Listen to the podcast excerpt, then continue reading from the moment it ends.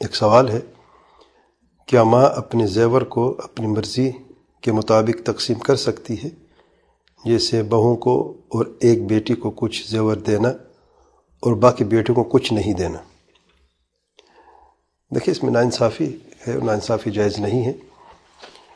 اگر ماں اپنے زیور بعض بیٹوں کو دیتی ہے، بعض کو نہیں دیتی، محروم کر دیتی ہیں۔ یا ایک ایک بہو کو دیتی دوسرے کو نہیں دیتی ہے، صرف بہو کو دیتی ہے بیٹوں کو محروم کر دیتی ہے۔ برا تو یہ شرائن جائز نہیں ہے۔ ہاں ایک ایک ایک صورت ہے۔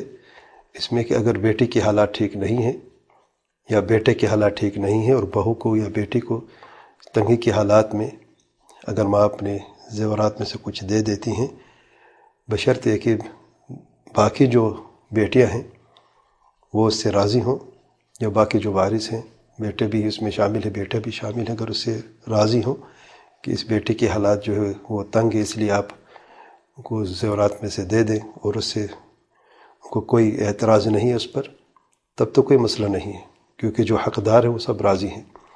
لیکن اگر وہ راضی نہیں ہیں تو جائز نہیں ہے کہ بعض اولاد کو زیورات یا جائیداد میں سے کوئی چیز دی جائے اور بعض کو محروم کیا جائے شرائن جائز نہیں ہے۔